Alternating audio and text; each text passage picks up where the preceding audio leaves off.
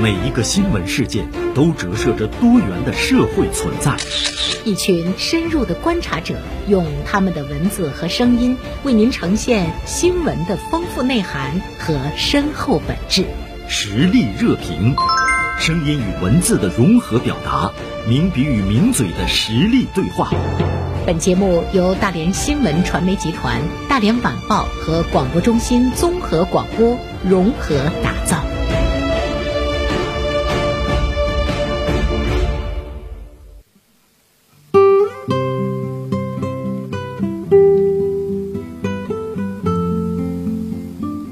好，欢迎大家和我一起呢进入到今天的实力热评。我们今天的实力热评呢，请到的是今天大连晚报名笔视线的执笔人高中华做客我们的直播间。啊，请高中华和我们分享呢，他今天发表在大连晚报的一篇文章《一株紫丁香的故事》。这个故事中折射出来了一些什么样的价值观，值得呢我们去思索。啊，当我看这篇故事的时候呢，其实我特别有想把它读出来的感觉。我觉得也只有我们的听友完整的知道了一株紫丁香的故事，您或许呢能够真正的呢啊来这个进入到呢我们接下来的对话中。所以呢，首先我们一起来听一下一株紫丁香的故事。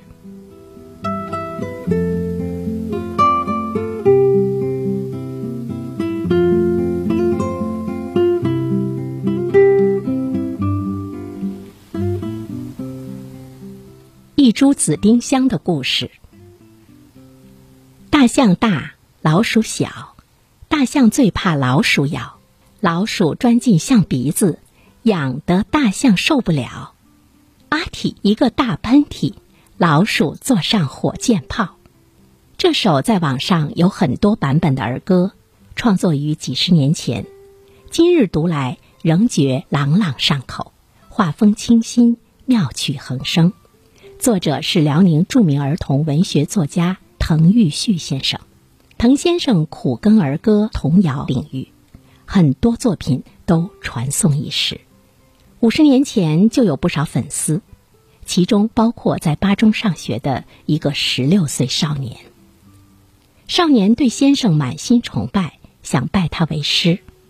虽素未谋生，但少年不知通过什么途径找到了先生的住址。于是，一九七二年的一个夏日，他顶着太阳，一路步行到青云街，记不得走了几个小时。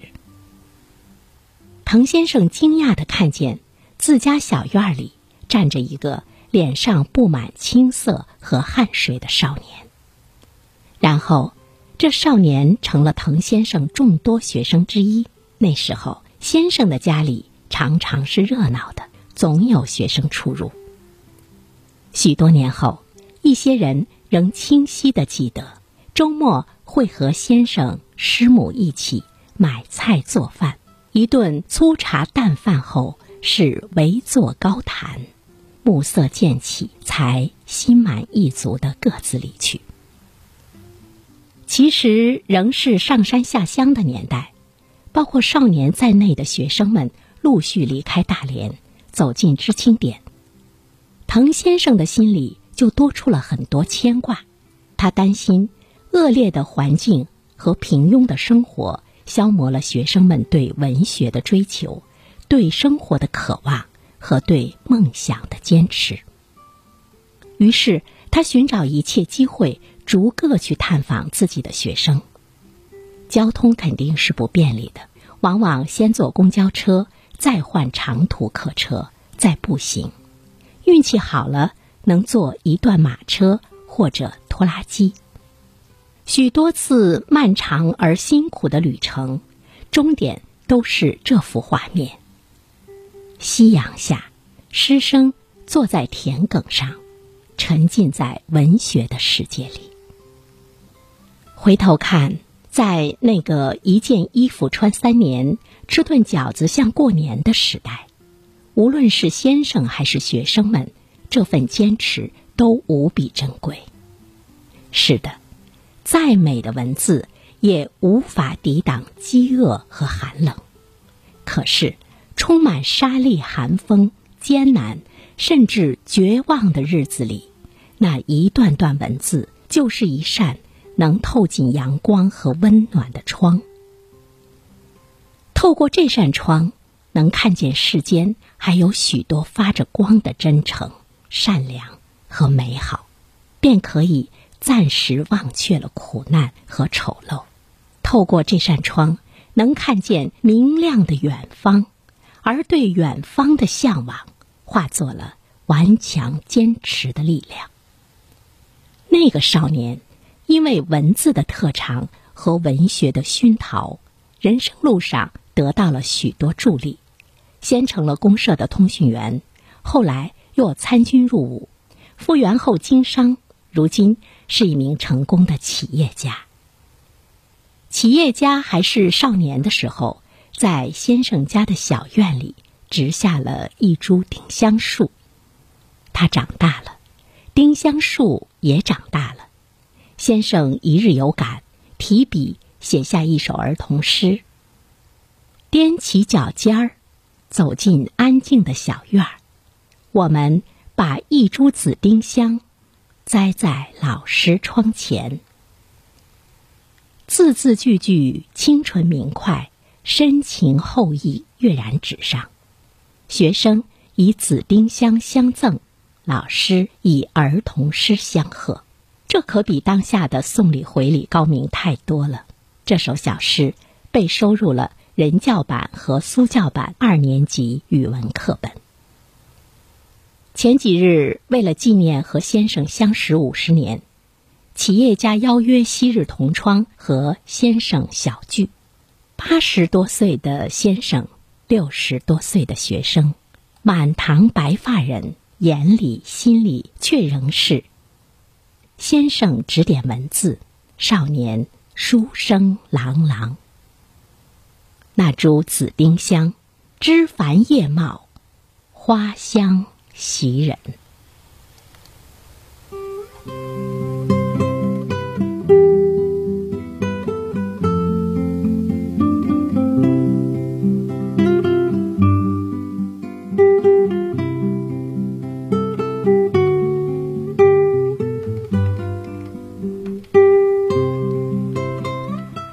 啊，这就是我们刚才呢给大家读到的一株紫丁香的故事。这是呢今天刊登在《大连晚报》名笔视线上的高中华的一篇文章。接下来呢，我们就和高中华老师一起呢来聊一聊呢这篇文章。你好，中华。你好，袁生。嗯，你好，听众朋友们。嗯，欢迎再一次呢做客我们的直播间。那么说到呢这个一株紫丁香的故事，我就想问一下中华，哎，怎么想在这个评论的这个专栏中写这样的一篇文章？给我的感觉更多的是像一篇散文。嗯，是这样的。呃，我在写的时候呢，其实是带着某种观点去写的。到落笔的时候呢，我想，其实我应该把这个故事呢更完整的。呈现出来，让我们的听众朋友们自己去根据自己的经历、自己的感受，自己去悟自己的道理。我在看这篇文章的时候，有很多的点呢，对我是特别有触动哈。比如说，我先说说我作为一个读者的感觉。哎，我看到那个少年的时候，我真的是在想，在那个年代，他的追求，对自己爱好的一种追求。并且呢，去寻找老师，啊，这种坚持和追求是特别的感人。另外一方面的话呢，其实我看到了就是师生之间的那种情谊。比如说，他的学生们因为当时的那个政策的环境之下，已经是远离了都市，远离了老师，远离了呢自己可以继续去读书、享受文学快乐的那个环境。但是呢，我能感觉到老师在牵挂，没有放弃，而且呢，怕学生们放弃。啊，老师甚至于我觉得比父母想的还多，去走到呢这些呃学生锻炼工作的地方，去和他们依然谈文学。我觉得这个师生情在今天看来太珍贵了。有的时候呢，我在想，嗯，现在的物质条件跟那个时候比，天上地下是。但是现在我们能不能为了我们的心中的某个梦想去做到如此坚持？不一定是对文学的梦想。但是，有没有一些超越于物质之上的梦想？就这个太重要了。我们会发现，你对物质的那种追求，我不是说好与不好，而是它持续不了那么久，不会给你带来那么深远的影响和触动。比如说，支撑我们幸福的，支撑我们快乐的，支撑我们觉得每天都有那种充实感的，反而呢离物质其实很远。这也是我们今天物质高度发达到今天的时候，我们反而更多的去探讨幸福。比如说，以前大家可能很少去说哪个城市的幸福指数啊，你觉得幸福了吗？好像这个问题探讨的很少。支撑人们有幸福感的，或者是支撑你在人生的道路上可以很开心走下去的，究竟是什么？这个是不是值得我们来反思，或者是社会集体反思的一个问题？那您说的太有道理了。呃，我在写这篇文章的时候呢，其实我是有三方面的感受：一个是价值观，再一个是坚持，还有一个就是情谊。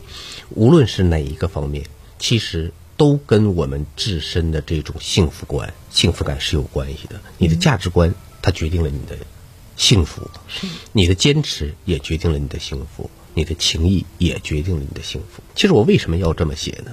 我就想，呃，在现在这个社会当中，确实我们把我们的物质收入啊，或者直白一点就是钱，把它看得已经到了一个很高的高度。嗯，我没有鄙视金钱，我也热爱金钱啊，热爱金钱没有错，但是有文学梦想也没有错。但是如果认为金钱梦想要超越文学梦想，我觉得这就是错的。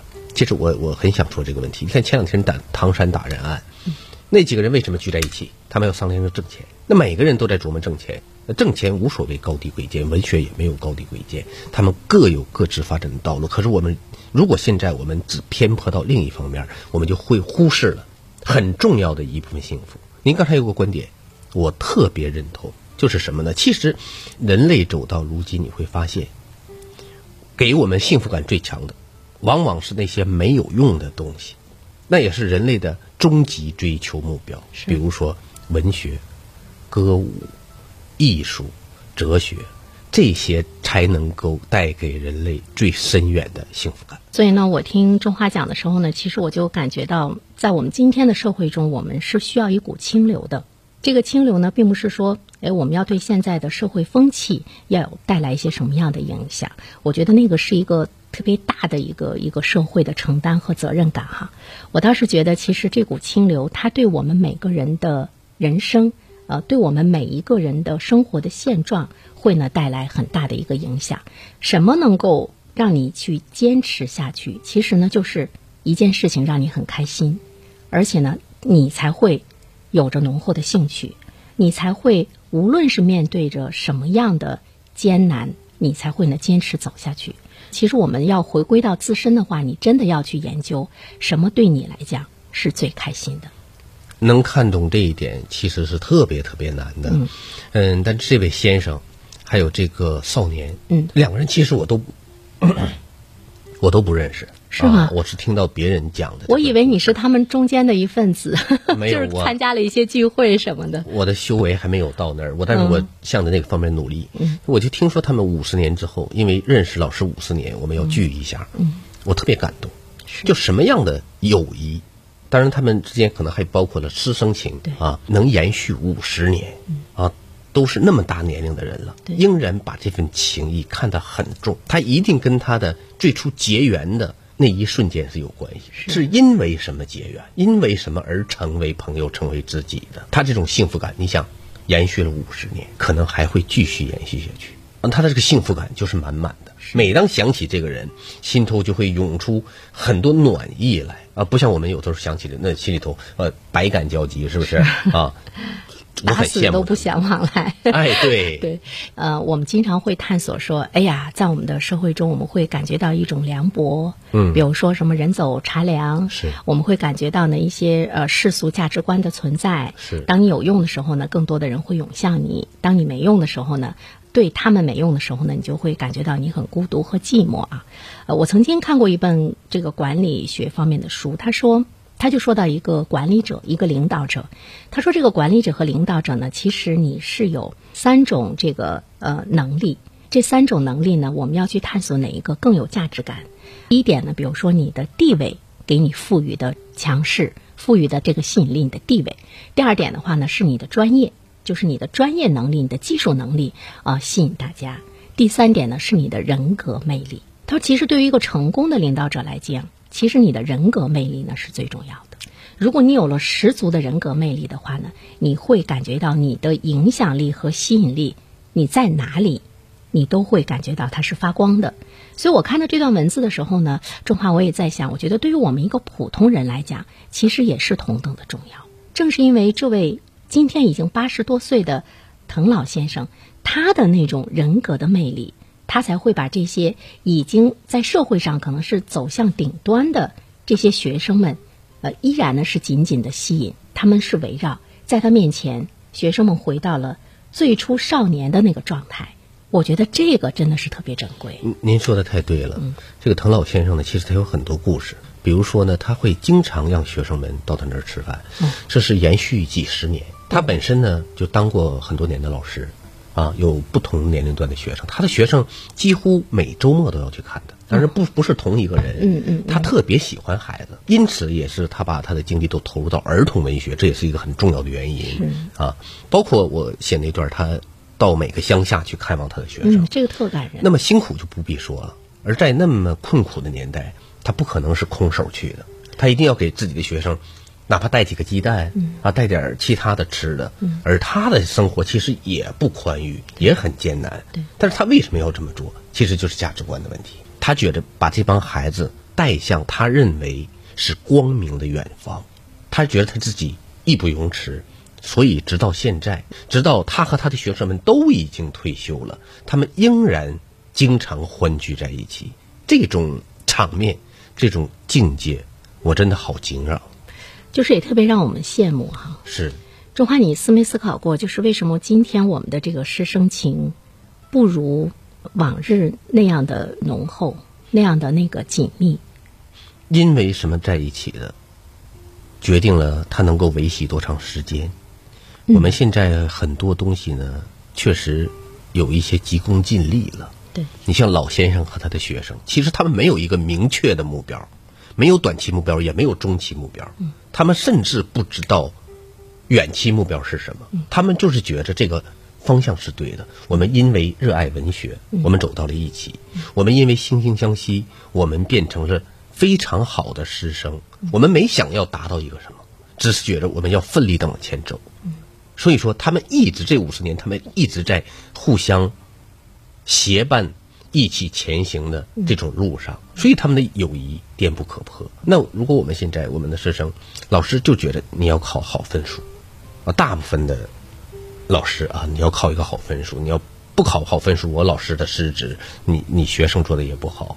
那这个分数，好学生到了一定程度，是不是这个友谊也就结束了？坏学生永远达不了这个分数的话，是不是友谊就终也不会开始？当然了，很多老师也会照顾到其他的方方面面，但是不可否认的是，分数在其中占据了极其重要的位置，就导致了其实师生那种关系变成了一种可以量化的关系之后，嗯，他就很难再深化了。是，就是他很紧张。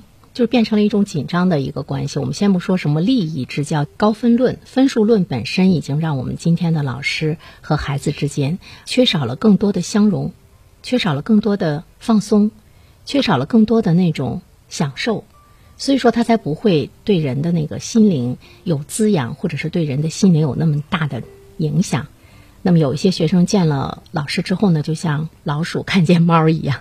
就那种感觉是产生不了您文章中说到的这种师生情怀的哈。是，嗯，我们现在回忆一下，我们经过的这么多老师，真正能让我们心生温暖的，他一定不是那种只会严厉的，他让你感动的那一瞬间，一定是对你很温柔、很关怀的，你将来才会记在心上。孩子对父母也是这样。对，我也想说，我也想说，他记住的一定不是你的严厉管教，一定是某一刻你在呵护的，甚至袒护的。我不是说做家长的要去袒护孩子，我只是说我们要给予他更多的温暖。这种温暖有的时候就是包容，包容他的缺点，这样我们才能在某一刻回味起的时候，仍然眼泪要掉出来。是，嗯嗯。呃，回头想一想，我们成长的过程中，父母对我们让你记忆犹新的，也是呢一个一个的温暖的瞬间。我不知道中华有没有这种感觉哈，甚至我觉得像到了我这个年龄，我跟父母在一起，如果父母对我还是那种很严厉的一种批评和教育的话，其实我还是心生反感的。我就在想，就是我们的这个孩子在父母面前，在老师面前，他最大的一种需求就是认可。被肯定，被肯定，呃，而且每一个孩子呢，他都是很特殊的。老师啊，包括我们的家长，就是怎么样你去承认呢？就是每一个孩子的特殊性，但是他又跟我们今天教育的这种急功近利、这种排名、这种分数、这种升学率的成绩的压力，反而呢，又是有一些格格不入。我想，我们还是应该向滕先生学习，学习什么呢？心在远方。当你。用来衡量的尺子是很远很远的，嗯，你就不必为了当下而焦虑，就着眼于孩子的一生，是吧？是你就会跟他有很融洽的相处，你就会忽视他，因为现在当下的那些功利性的标准而放大他的缺点，而不去给他温柔和温暖。从我家长的角度，我觉得我有的时候也太急功近利了，只看到了当下，看到了学期末，看到了。出身高，看到了这些，我没有看到孩子他自己真正的内心。其实我也忽视了我自己的内心。对，我到底想要一个孩子什么样的孩子？那中华你说的这一点呢，我也特别认可。但是我我会觉得滕老先生和他这些学生们的情谊，他是不是也有一个年代和时代的特征？比如说那个时候，大家他没有今天的那种。升学的压力呀，分数的压力呀，追逐名次的压力呀，它自然的让呃学生和老师之间的那种关系就很融洽。我还真考虑过这个问题，后来我发现呢，我是给给自己和身边的人找一个托词，这是一个伪借口。伪借口？为什么呢？他们即使没有升学的压力，可是他们有生存的压力，这个比升学的压力要大得多。他们要。吃饱饭，他们要找工作，他们要哪有诗情画意？是他们要在社会上生存，他其实比我们现在要难得多，对对吧？我们现在只有升学，但是你大家的生活没有问题了吧？是是饥饱没有问题吧？我们的物质呃生活也很丰富了，其实有一些精神生活也很丰富。可是他们那个时候什么也没有。如果说要找出一部分时代的原因，就是我们现在呢乱花渐欲迷人眼，我们看的太多了，我们找不到自己，更找不到。应该走的那条方向，所以怎么样在内心深处找到自己，怎么样也去让孩子找到自己，这个呢，恐怕才是我们能够呢培养出一个真正的幸福、乐观，而且真正能够成才的青年的必须要具备的一个基础。就是这个挺重要。比如说，今天我们看到很多人似乎成功，但是你会觉得有一个。突发的事件让他会结束自己的生命，我们会很惋惜啊。但回头去想一想，其实他究竟呃，我的价值是什么？就是跟他从小受到的教育是有关系的。特别对，我也是最后想和呃原生和听众朋友们分享一句话：不光是孩子，我更希望我们这些大人、成年人，能在心底里保留一块和物质无关的那么一块净地，让它充满阳光。让我们自己能在自己内心的这块地盘当中快乐的生活，你的孩子才会受到快乐的影响。是的，好，再一次感谢中华做客我们的直播间，为我们分享了一株紫丁香的故事。谢谢中华，期待下次。谢谢袁生，再见。再见。